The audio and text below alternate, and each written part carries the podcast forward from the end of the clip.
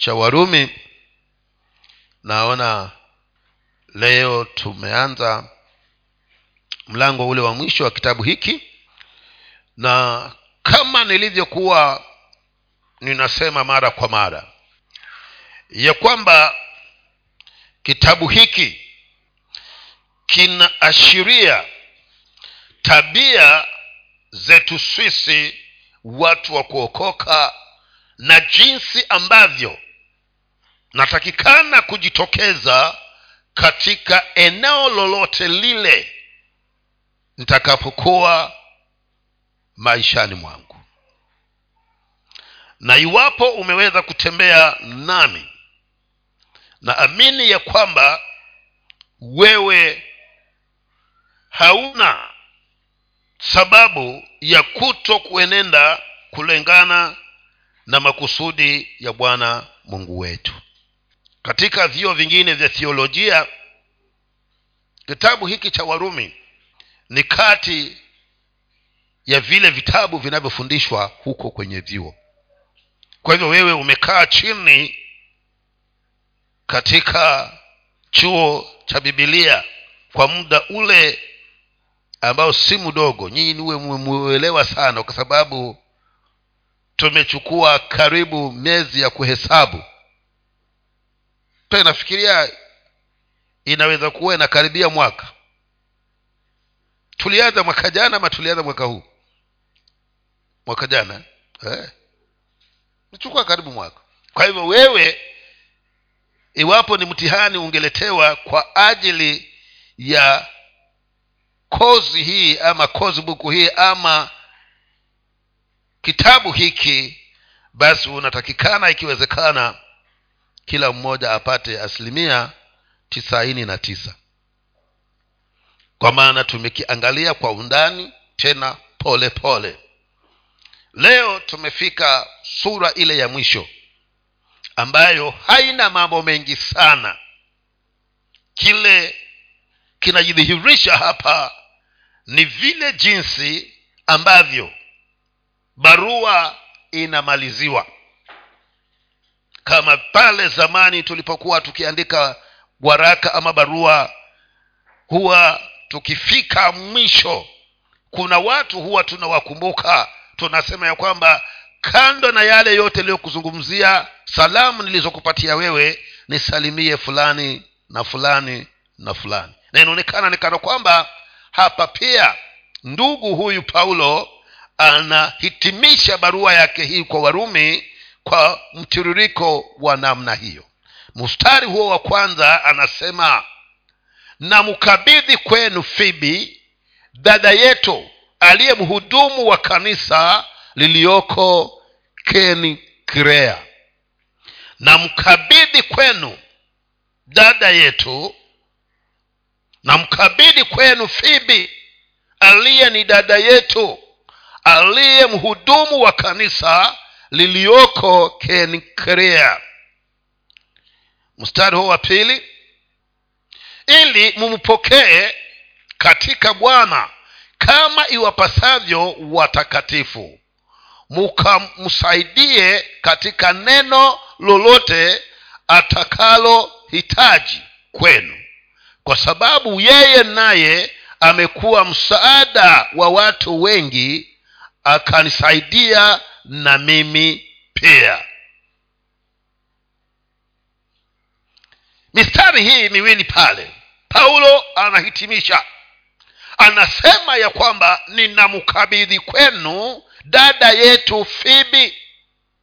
Anamkabidhi kwa wakena nani? Kwa warumi ambao ndio wateule wakati ule watakatifu ama waokovu wa kristo waliokuwa wanaishi kule rumi. Paulo anasema ninawakabidhi kwenu.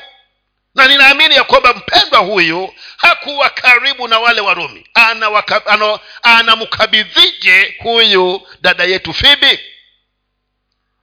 Tunachokiona hapa ni kwamba yamkini waraka huu ambao paulo alikuwa ameuandika kwa warumi. Huenda ikawa fibi ndiye aliyeupeleka waraka huu huko roma. Kwa hivyo kuna uwezekano kwamba uliandikwa mahali kule ulikoandikwa na baada ya kuwa umekamilika fibi akapewa hiyo fursa ya kupeleka waraka huu kule roma. Ndiyo paulo anasema ya kwamba ninamkabidhi kwenu fibi ambaye yeye ndiye aliyekuwa amebeba waraka huu akiwapelekea wale warumi. Na anasema ya kwamba ajapofika huko huyu dada asipungukiwe na chochote anachokihitaji akiwa miongoni mwenu.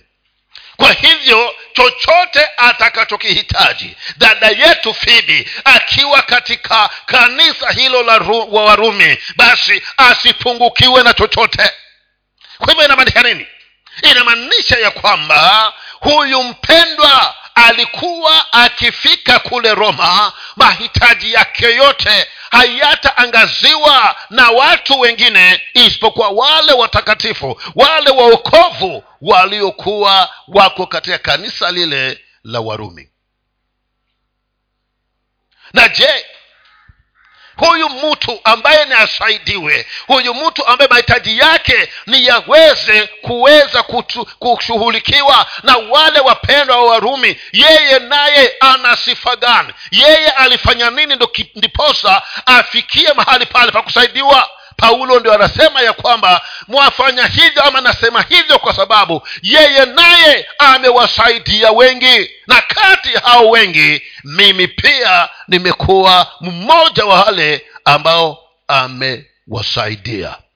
Kwa hivyo tunarudi bado mahali pale ambapo maandiko yanasema ya kwamba unachokipanda ndicho utakachokivuna kwa hivyo kama alikuwa msaada kwa wengine anastahili hata yeye naye kuwa msaada ku, kuwa, kuwa, ku, anastahili yeye naye kusaidiwa. Kwa hivyo mpendwa ni jukumu lako wewe jukumu langu mimi wakati nafasi ipo nisiwe mtu ambaye takosa kuwa msaada kwa aliyemhitaji. Kwa maana kuna wakati mimi nami nilichokipanda mungu atasababisha kwamba nikaweze kukivuna jambo lingine nadhihirisha hivi.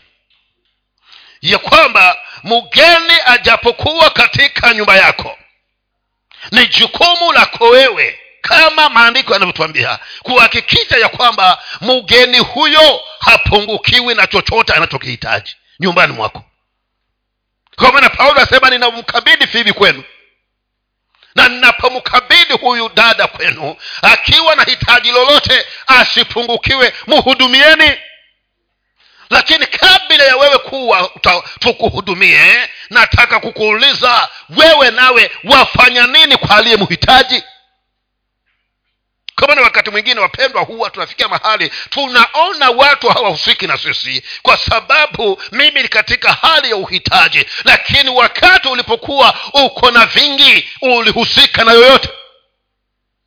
Uliwajibika na aliyekuwa mhitaji ndiyo paulo akawa ananena na wakorintho kwamba wapendwa mungu hadhihakiwi. Kile apandacho mtu ndicho utakachovuna. Kwa hivyo wakati nafasi ipo usiangalie mwenzako akiwa anatatizika ili hali una uwezo wa kumsaidia. Kwa maana unaposimama naye kuna wakati utahitaji wengine nao watasimama pamoja na wewe. Husika na wenzako. Kwa sababu kutokana na maumbile ya kibinadamu vile jinsi mungu alivyotuumba hakuna mwanadamu ambaye anaweza kujitosheleza peke yake.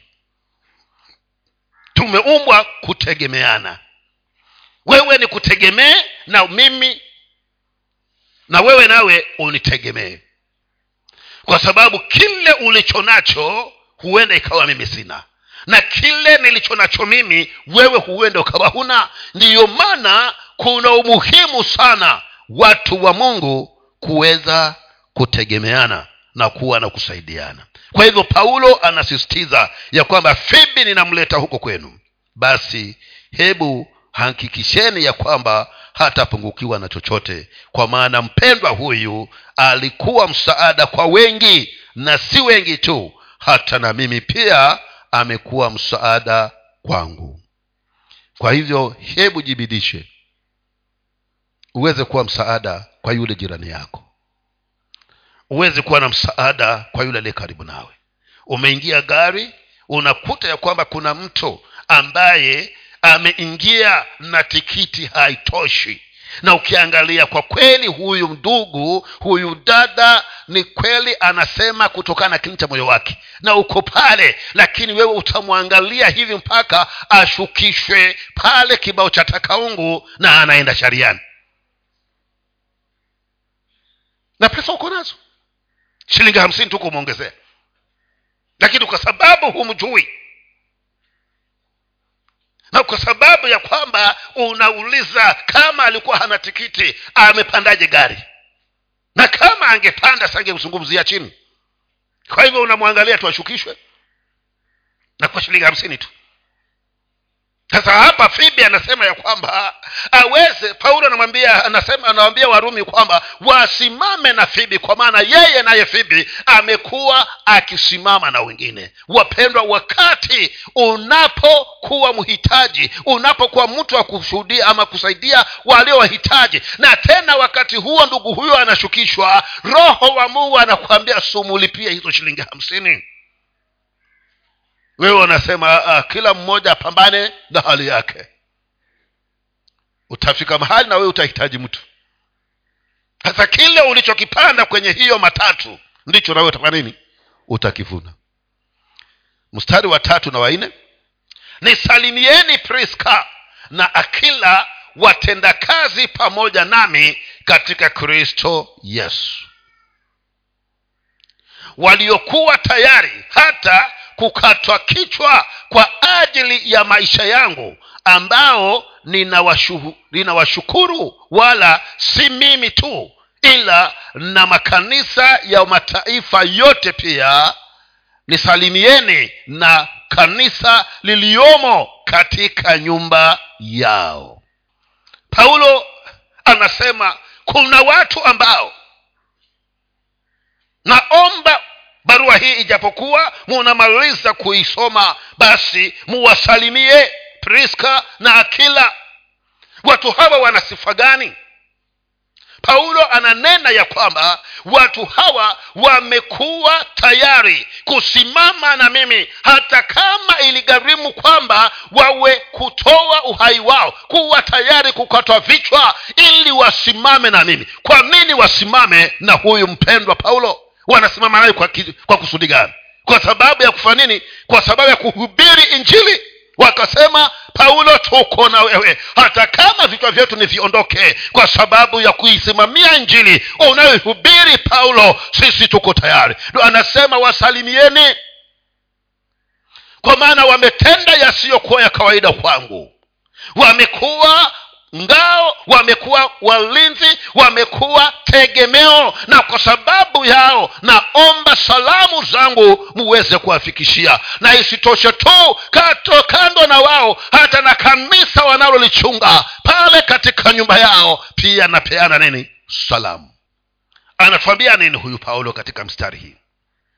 Uko tayari kusimama na mtumishi wa bwana ambaye mungu amemuleta karibu na wewe ukasimame pamoja naye kwa sababu ya kusudi ya kwamba kazi anayoifanya ikaweze kuendelea. Kwa kusudi kwamba kazi anayoifanya ikaweze kupanuka ili afanye kazi yake pasipokuwa na matatizo yoyote. Kwa maana kama walikuwa wako tayari kukatwa hatwa vichwa inamaanisha kwamba kama paulo na hubiri atahubiri wamesimama gadi kwamba kusiwa na yoyote atakayeinuka kuleta tatizo kwa paulo kwa sababu ya huduma anayokuwa alikuwa anaitekeleza. Je uko tayari wewe? Hawa wapendwa walikuwa wamejitolea. Kufa kupona waone ya kwamba kazi ya mungu inaendelea. Kwa maana hawakuwa wanamtetea paulo kwa lolote lile lakini walikuwa wanasimama na paulo kwa ajili ya kazi ya bwana. Je wakristo wa leo tuko tayari kusimama na hawa watumishi wa mungu ili kazi ya bwana isisitishwe bali iendelee? Hawa walikuwa wako tayari kutoa uhai wao. Lakini sisi hatujafika mahali pale wapendwa pakuwa tayari kwamba uhatarishe maisha yako kwa sababu ya mhubiri ambaye anahubiri injili mahali ambako huenda maisha yake nayo yakawa hatarini. Unasema tutasimama na wewe. Kama ni wakuue na watumalize sisi ndipo wakufikie wewe. Sijui kama kuna wakristo hapa mji wa kilifi walio na kuhusika na kazi ya bwana kama vile priska na akila walivyohusika.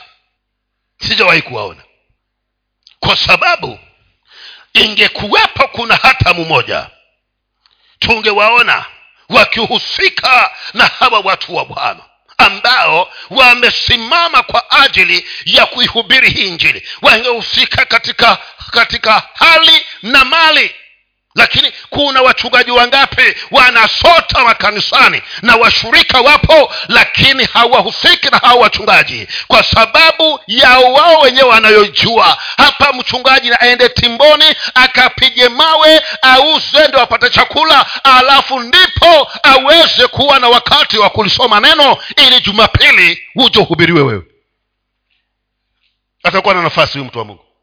Hata kama kutaka atataka lakini mwili hautamruhusu atashika bibilia akisoma mstari wa kwanza atalala. Amechoka sasa licha ya kukata kichwa kule kuhakikisha ya kwamba huyu mtu wa mungu namtengenezea mazingira yaliyo sawa kiacha kwamba kama kuna lolote atakalokuwa analifanya awe ni huko tu kumtafuta mungu na kuweza ku, ku, ku, kuweza kujiandaa kwa ajili yangu mimi siku ya jumatano siku ya jumanne siku ya ijumaa na siku ya jumapili. Ili akija awe ana kitu alichokisikia kutokana kwa bwana lakini huyu ameenda kushinda timboni. Amekuwa wakati na mungu. Amekuwa na wakati na mungu wa kumuza bwana leo kesho ni jumapili vitakuwaje? Hataweza. Alafu wewe ndiwe baada ya ibada mwatoka mwasimama vikundi vikundi nasema siku hizi mchungaji wetu amekaukiwa. Hata kaukiwaje kama hana wakati huyu mungu? Masaa yote anayatumia kwenye mjengo akitafuta chakula cha watoto wake priska na akila wakaazimia ya kwamba tutasimama na wewe hata kwa lolote liwalo hata kama ni kichwa kiende kwa sababu ya kazi unayoifanya paulo tutasimama pamoja. Lakini washirika wale wakoje? Hata shida si kwamba humujali huyu mtumishi wa bwana. Shida ni kwamba humujali huyu mungu ambaye huyo bwana ndiye aliyemweka huyo mtumishi wa bwana. Kwa maana usipohusika na mtumishi wake hauhusiki na yeye. Ndipo yesu akasema hata atakayempatia mtu hata gilasi moja ya maji baridi amenipatia mimi. Wafanya nini wewe? Akwila na priska walikuwa tayari kufa ili kazi iendelee mbele we wafanyaje? Ndio paulo hangeweza kuthubutu kumaliza barua yake pasipo kuwataja kwamba nisalimieni hawa watu na si hao tu pamoja na kanisa linalokutana katika nyumba yao. Kwa maana nyakati hizo makanisa yalikuwa yanakutana katika nyumba za washirika. Ulikuwa hakuna majengo yaliyotengwa maalum kama hivi. Yalikuwa makanisa yanakutana huko. Hao wapendwa wakawa wamesimama pamoja nao lakini wewe mshirika wa hapa tabernacle temple of praise tangu januari mpaka jumaa mpaka disemba tarehe thelathini na moja umewahi kumpelekea hata kipande cha cha sabuni ya panga huyo pasta wako? Ile angalau mwambie pasta fua wakati ukija tusisikie jasho. Yani naona watu waliokuwa wamesimama na injili kufa kupona kwamba kazi hii na iendelee. Ni wewe wa kukanga mayai pasta huku anakula mzungi alafu unasema pasta wetu onekana anafunga sana. Kwa maana pasta hana mwili. Hana atafanyaje mwili kama anakula nyasi kila wakati? Kumbe mzee hafungi. Bwana atusaidie wapendwa. Kwa maana hawa akena priska na akila hawakuwa ni malaika hawa. Walikuwa ni watu kama nyinyi. Lakini waliwajibika kwa sababu ya kazi ya mungu. Na mungu hakuwapungukia. Mungu hakuwaacha. Mungu alisimama pamoja nao ili waendelee kuishikilia injili. Kwa hivyo mungu wa mbinguni amekusudia kutukumbusha wapendwa ya kwamba tuna wajibu wa kuhakikisha kwamba kazi ya mungu inaendelea na ita, itaendelea wakati hawa ambao bwana amewaweka kuwa wafanyikazi wake tutawashughulikia mstari wa tano. Anasema nisalimieni na apeaneto mpenzi wangu aliye malimbuko ya asia kwa kristo. Hakumsahau pia huyu. Naona huyu ndugu apeaneto alikuwa ndiye mwokovu wa kwanza katika kanisa lile la asia wakati ule wakati ute waliita asia waswahili wanaliita asia.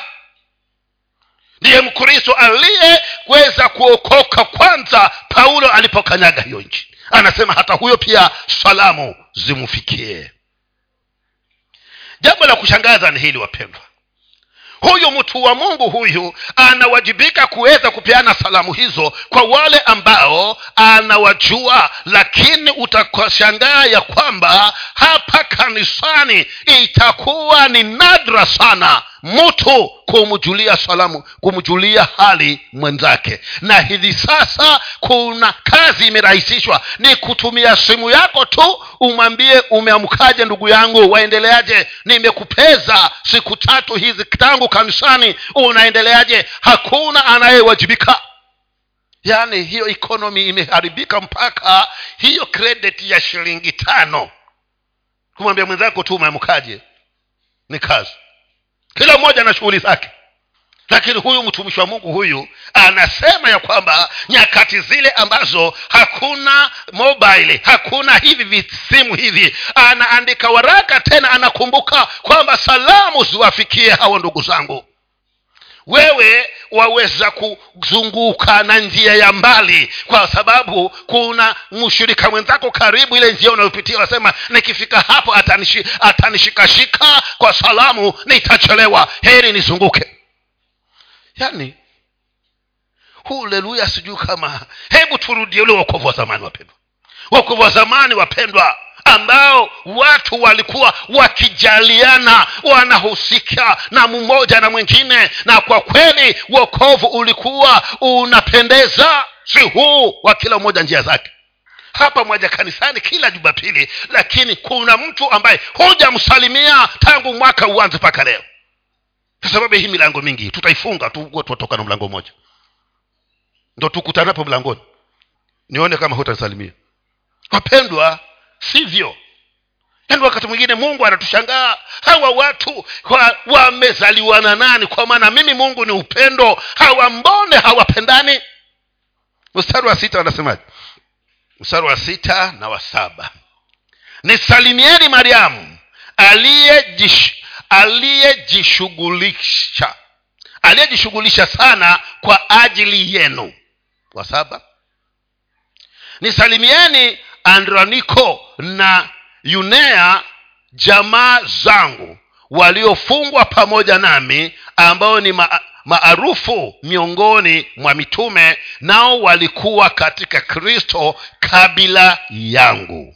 Paulo anazidi kuwafa nini? Kuwaeleza wale watu waliosimama na yeye. Anasema huyu mariamu alijishughulisha sana kwa ajili ya mimi na hawa wawili nao wanaozungumziwa anasema ya kwamba hawa wapendwa kwa kweli walikuwa ni watu ambao wa maarufu miongoni mwa mit, wa miongoni mwa mitume kwa sababu ya kazi na kujukumika kwao kwa ajili ya injili. Na isitoshe hawa walikuwa waokovu kabla ya mimi kuokoka.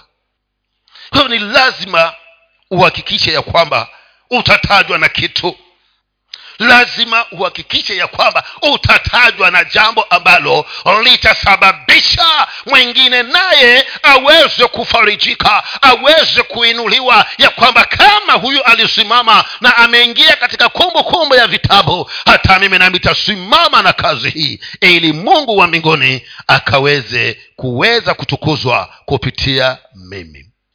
Kuna mhubiri mmoja akawa anafundisha akawa akagusia mahali akasema kuna wengine wanaishi hapa duniani pasipokuwa na faida yoyote ya muhimu sana.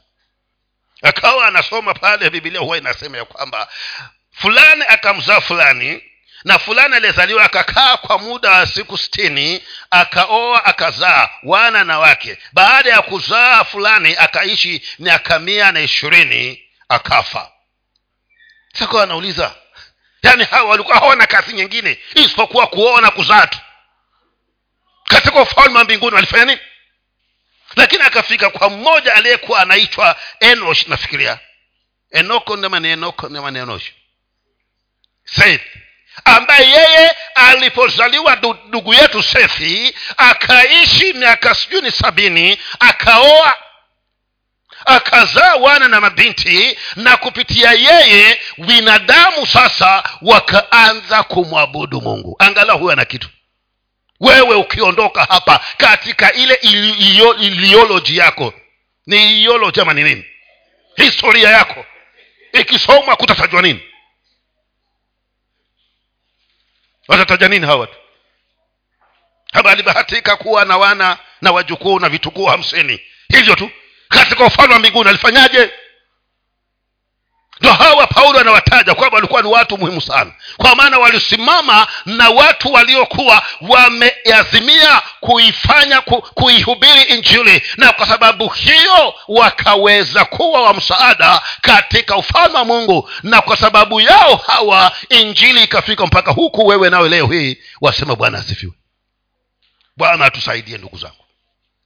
Tuondokee ubinafsi na tuweze kuangalia ya kwamba mimi bwana yesu alimwaga damu yake ili niwe vile nilivyo aniokoe mimi. Sasa mimi nitafanyaje ili angalau nikaweze kuugusa moyo wa kristo yesu?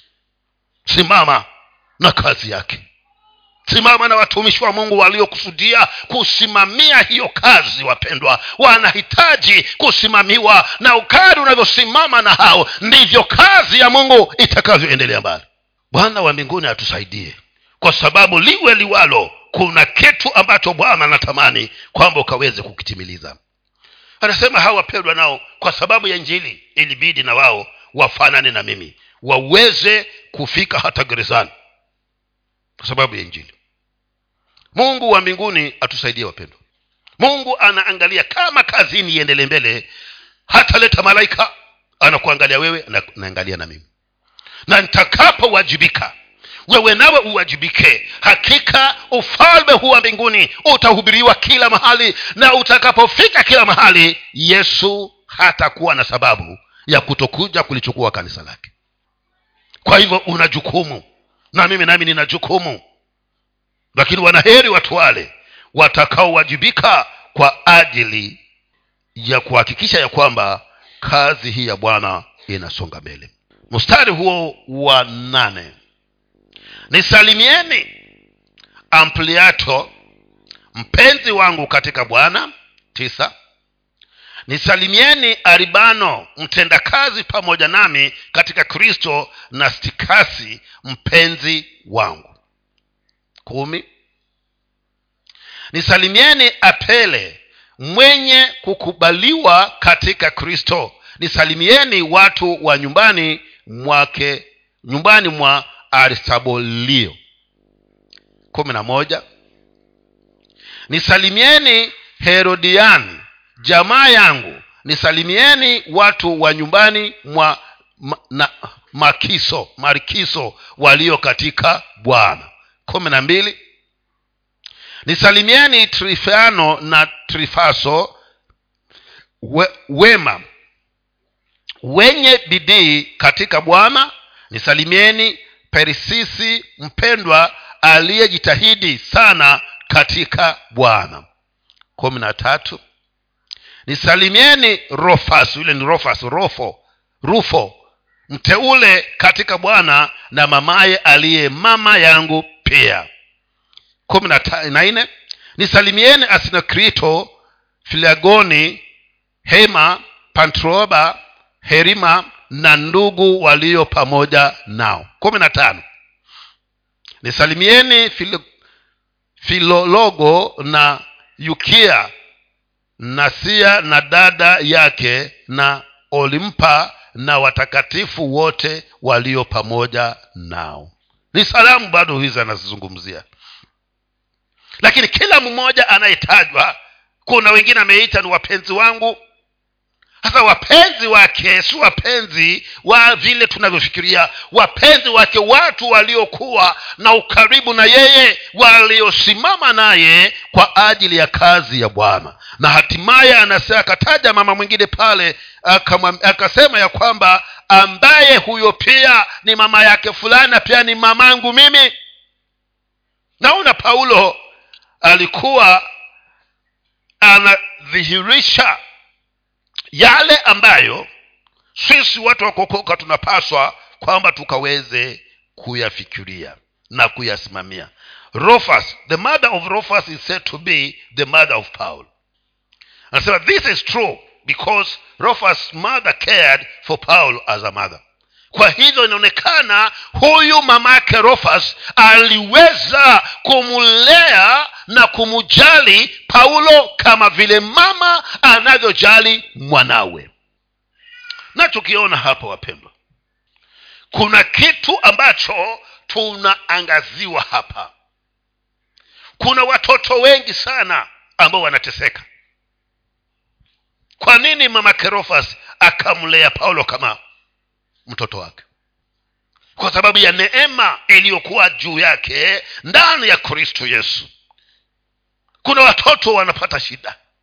Hawana wazazi na mimi hapa nafasi iko ya kwamba naweza kusimama na huyu mtoto. Si lazima nimlete nyumbani kwangu huko huko kwao aliko nikiona ya kwamba hako kafuko na kumpelekea hakatoshi naweza kumwambia ni, naomba mnipatie mtoto niishi naye.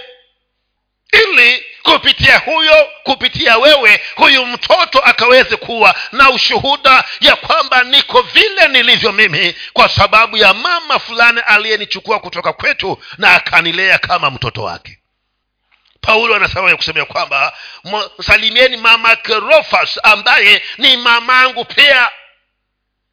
Kwa maana aliwajibika na akamchukua paulo kama mtoto wake akamlea akamjali. Napendwa hakuna thawabu kama kusimama na nafsi ambayo inateseka. Uipatie amani uipatie furaha uipatie chakula. Ikiwezekana uipatie hata na masomo mazuri hata ajapo kusahau. Yeye. Baada ya kuwa amekuwa mtu mzima mungu hata kusahau. Ndio wakati mwingine nikauliza swali. Nikasema ya kwamba hivi sasa county commissioner aje hapa? Aseme ya kwamba kanisa hili la tabernacle of temple of faith kuanzia leo na kuendelea sitaki kulisikia wala kuliona hapa. Ninauliza swali hawa majirani wanaweza kulitetea waliozunguka wa waliozunguka hili kanisa wanaweza wakalitetea ama watasema hata umefanya vizuri. Kwa maana hatuna faida kwao hatujaweza kuwasaidia hawaoni muhimu wa kuwa kwetu hapa. Lakini kama kanisa limehusika na waliowahitaji mahali hapa limesimama na walio jamii zilizo na kupungukiwa. Jamii ile imeshughulikiwa. Jamii hii imeshughulikiwa. Kuzingiuka mahali hapa tumesimama na watu hao. Kama tungewajibika hivyo hatungejitetea sisi wenyewe. Wangesema nyinyi kaeni twaenda sisi huko huko huko huko kwa ofisi ya huyu mkubwa huyu. Atuambieni kwa nini hata kulifunga likanisa. Lakini hivi likisema lifungwe tasema hata linafanya vizuri kwa sababu natupigia kelele kila jumapili. Kwa maana hakuna hatuna mguso ambao tumeuweka katika community ambayo imetuzingira. Lakini paulo ana sababu ya kusema kwamba msalimieni huyo mama ambaye pia ni mamangu kwa maana alisimama na mimi. Kwa maana alinilea. Kwa maana aliniangalia. Wakati nilipokuwa nahitaji mama alikuwa mama kwangu. Wapendwa ikiwa uwezo upo hebu tafuta jinsi ya kuweza kuwa baraka kwa mwingine.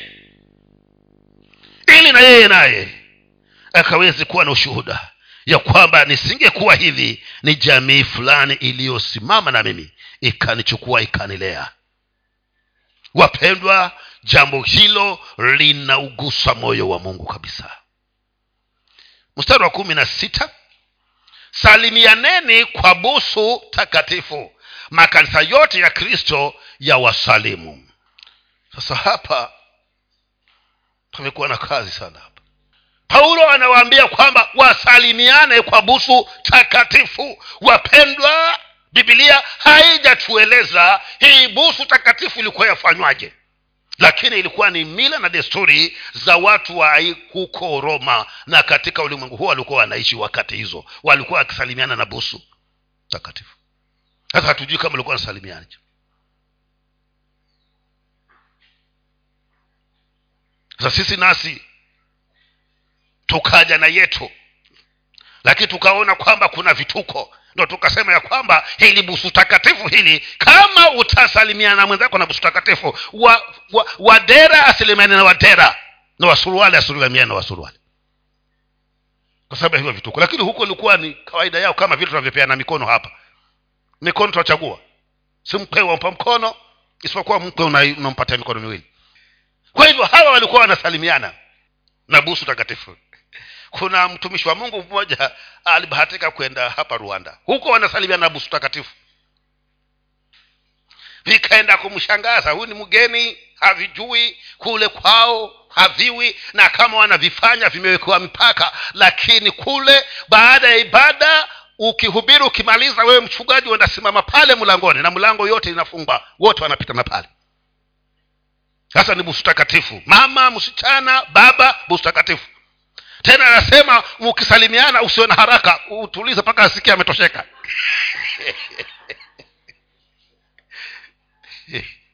Nasema wewe nawe ulikwenda pata majaribu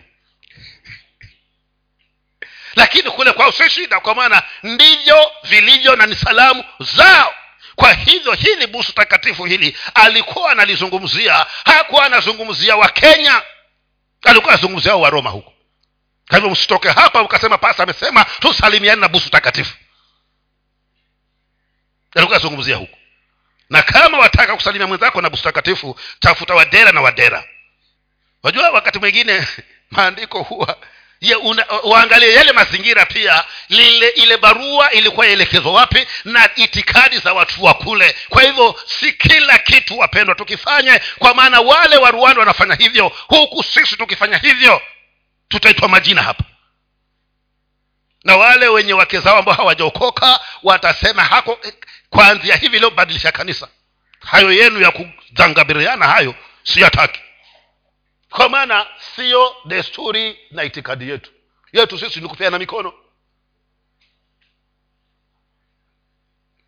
Kumi na saba anasemaje?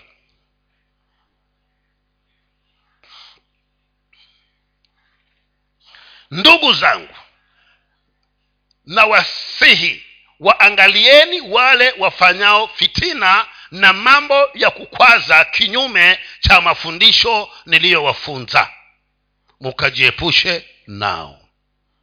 Anawapatia onyo sasa. Sema wapendwa hebu angalieni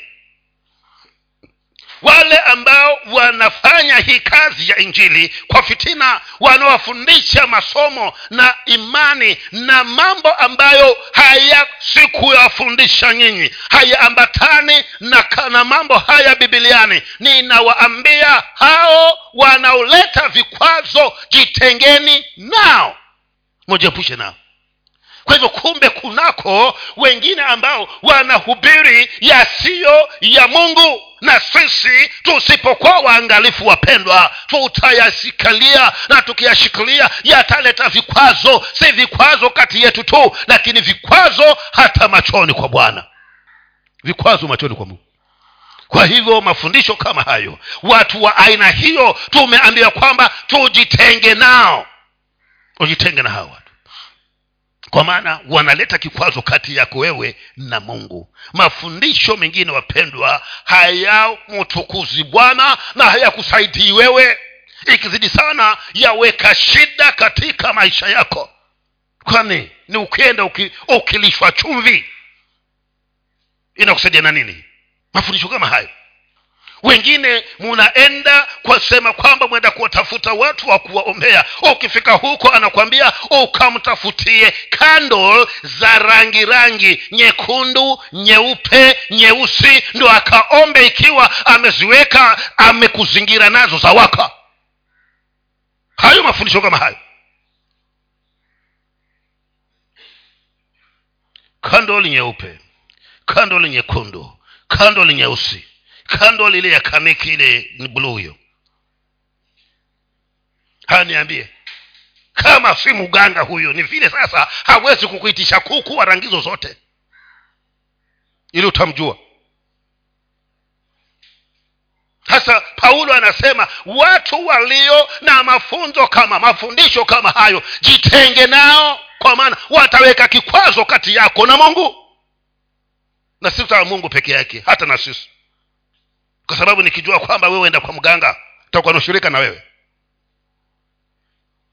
Um, unless niwe nataka kukusaidia. Usaidiki hasa paulo anasema watu wa aina hiyo jitenge nao watu wanaosimama na kununua michanga na kuviweka vipakiti vya njugu akikuuzia akisema ya kwamba bwana ni mchanga uliobarikiwa huu. Ukitaka kununua plote lete shilingi elfu moja ununue kapakiti ka mchanga. Haitamaliza mwaka utanunua plote. Mafundisho hayo unaambiwa jitenge nayo. Lakini nyinyi mwayataka hayo kwa sababu mulungu nalinda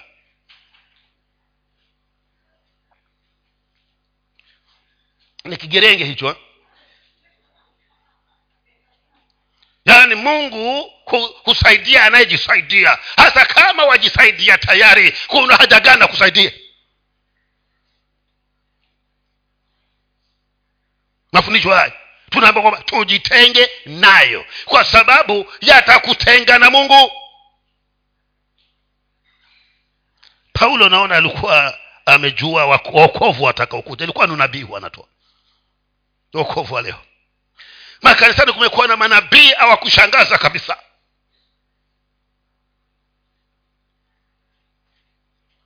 Hmm? na maombi ya kuogofya. Yaani wewe unaombewa yule anayekuombea ati roho ya huyo mchawi aliyekuroga na mwingia yeye. Hasa afanye kama vile mchawi anavyofanya. Chachi ela si mchawi alafu wewe uko hapo tu. Hami amin. Sasa paulo anasema kwamba mafundisho kama hayo jitengeni na watu wa aina hiyo kwa sababu wataweka kikwazo kati ya wewe na wokovu wa kweli na kati yako na mungu. Jitengeni nayo wapendwa. Ili tuweze kupona. Mungu atusaidie tuweze kupona. Tujitenge na mafundisho ya aina hiyo mstari wa ngapi? Wa kumi na nane. Anasemaje? Anasema kwa sababu walio hivyo hawamtumikii hawa bwana wetu kristo bali matumbo yao wenyewe na kwa maneno laini na ya kujipendekeza waida, wa, waidanganya mioyo ya watu wanyofu. Haya mwasikia kumbe hawafanyi hivyo kwa sababu ya yesu kristo kwa sababu ya kanisa ya kristo. Wanafanya hivyo kwa sababu ya njaa walionayo. Ndio mwanunua fagio. Badala ya kuomba njoni mwanunua fagio musisumbukie pepo akikusumbua nyumbani kwako mfagie atoke. Ni maandiko hayo. Kama ni hivyo basi tungekuwa na kufunga na kuomba kuna haja gani? Tayari tu na tunatembea nazo tukifika mahali tukiona hii ni pepo yatakufanya pepo mchafu twamfagia. Lakini wanafanya hivyo kwa sababu yani ya matumbo yao kwa ajili ya manufaa yao wapendwa.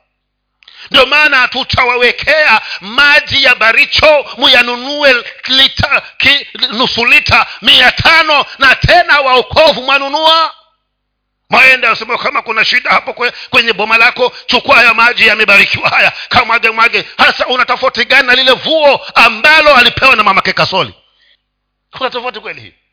Sasa paulo anasema hawa wanafanya hivyo kwa sababu gani? Kwa sababu ya njaa walionayo kwa sababu ya tumbo zao. Sasa mungu wa mbinguni akusaidie ujitenge na mafundisho ya aina hii kwa maana paulo anasema ya kwamba yanaleta kikwazo kati yako wewe na bwana mungu wako. Kumi na tisa. Maana utii wenu umewafikia watu wote. Basi nafurahi kwa ajili yenu lakini nataka ninyi kuwa nataka ninyi kuwa wenye hekima katika mambo mema na wasio na hatia katika mambo mabaya paulo anasema kwamba tumesikia habari zenu kwamba nyinyi mumeishikilia injili ya kweli. Mwasimama na injili iliyo ya uhakika injili inayoleta wokovu iletao ukombozi iliyo na uzima. Basi nataka muweze kuendelea kukaa hivyo na hekima ya bwana iweze kuwa juu yenu na zaidi ya yote mkadumu katika mambo mema na wasio na yasiyo na hatia katika mambo mabaya na wahusia kwamba mujitenge nayo. Kwa hivyo simama na lile ambalo tunakwambia hapa. Simama na lile ambalo unalisoma katika neno la mungu. Dumu katika kutenda yaliyo mema ndugu yangu simama katika wema na yale yote yaliyo mabaya. Hebu kaweze kujitenga nayo ili uokovu wako usiwe na doa wala mawaa. Ishirini. Anasema naye mungu wa amani atamponda shetani chini ya miguu yenu upesi. Neema ya bwana wetu yesu kristo na iwe pamoja nanyi. Amina kana kwamba anafikia mahali pa kumaliza.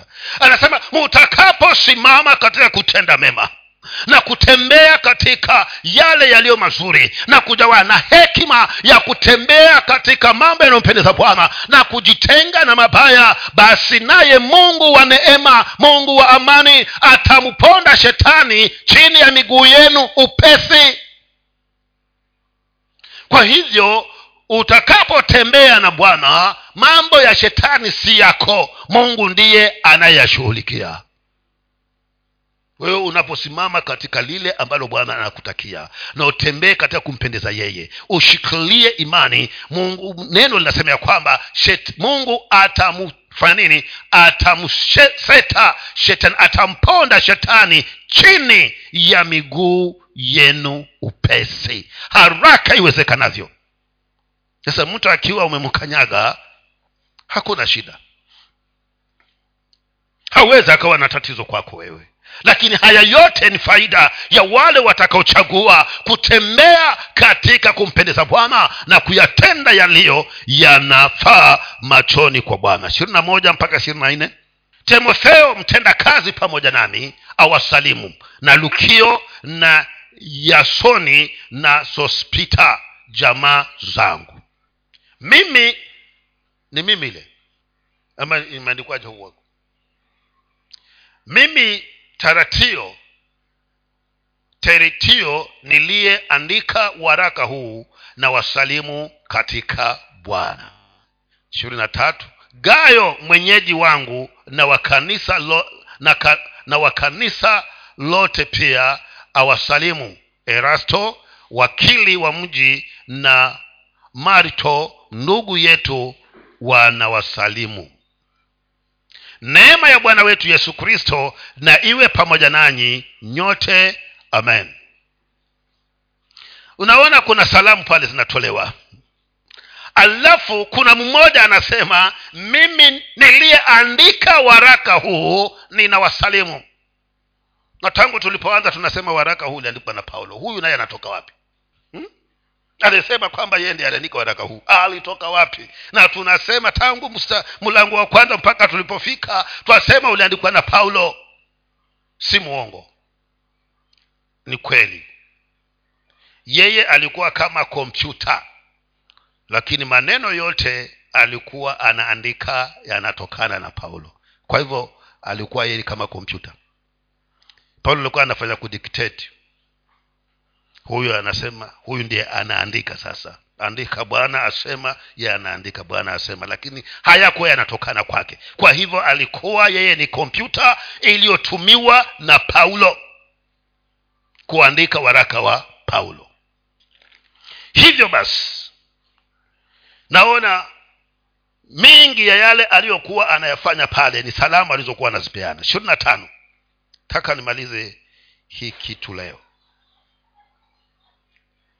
sasa na atukuzwe yeye awezaye kuwafanya imara sawasawa na injili yangu na kwa kuhubiriwa kwake yesu kristo sawasawa na ufunuo wa ile siri iliyostirika tangu zamani za milele. Kwa hivyo nane atukuzwe bwana wetu yesu kristo? Apewe sifa ainuliwe. Yeye aliyeweza kuiweka siri sasa anaifichua kwetu sisi. Yeye apewe sifa atukuzwe apewe heshima. Kwa maana hakika yeye ndiye anayedhihirisha siri ya msalaba ambayo kwa hiyo siri ya msalaba tumeweza kuwekwa huru.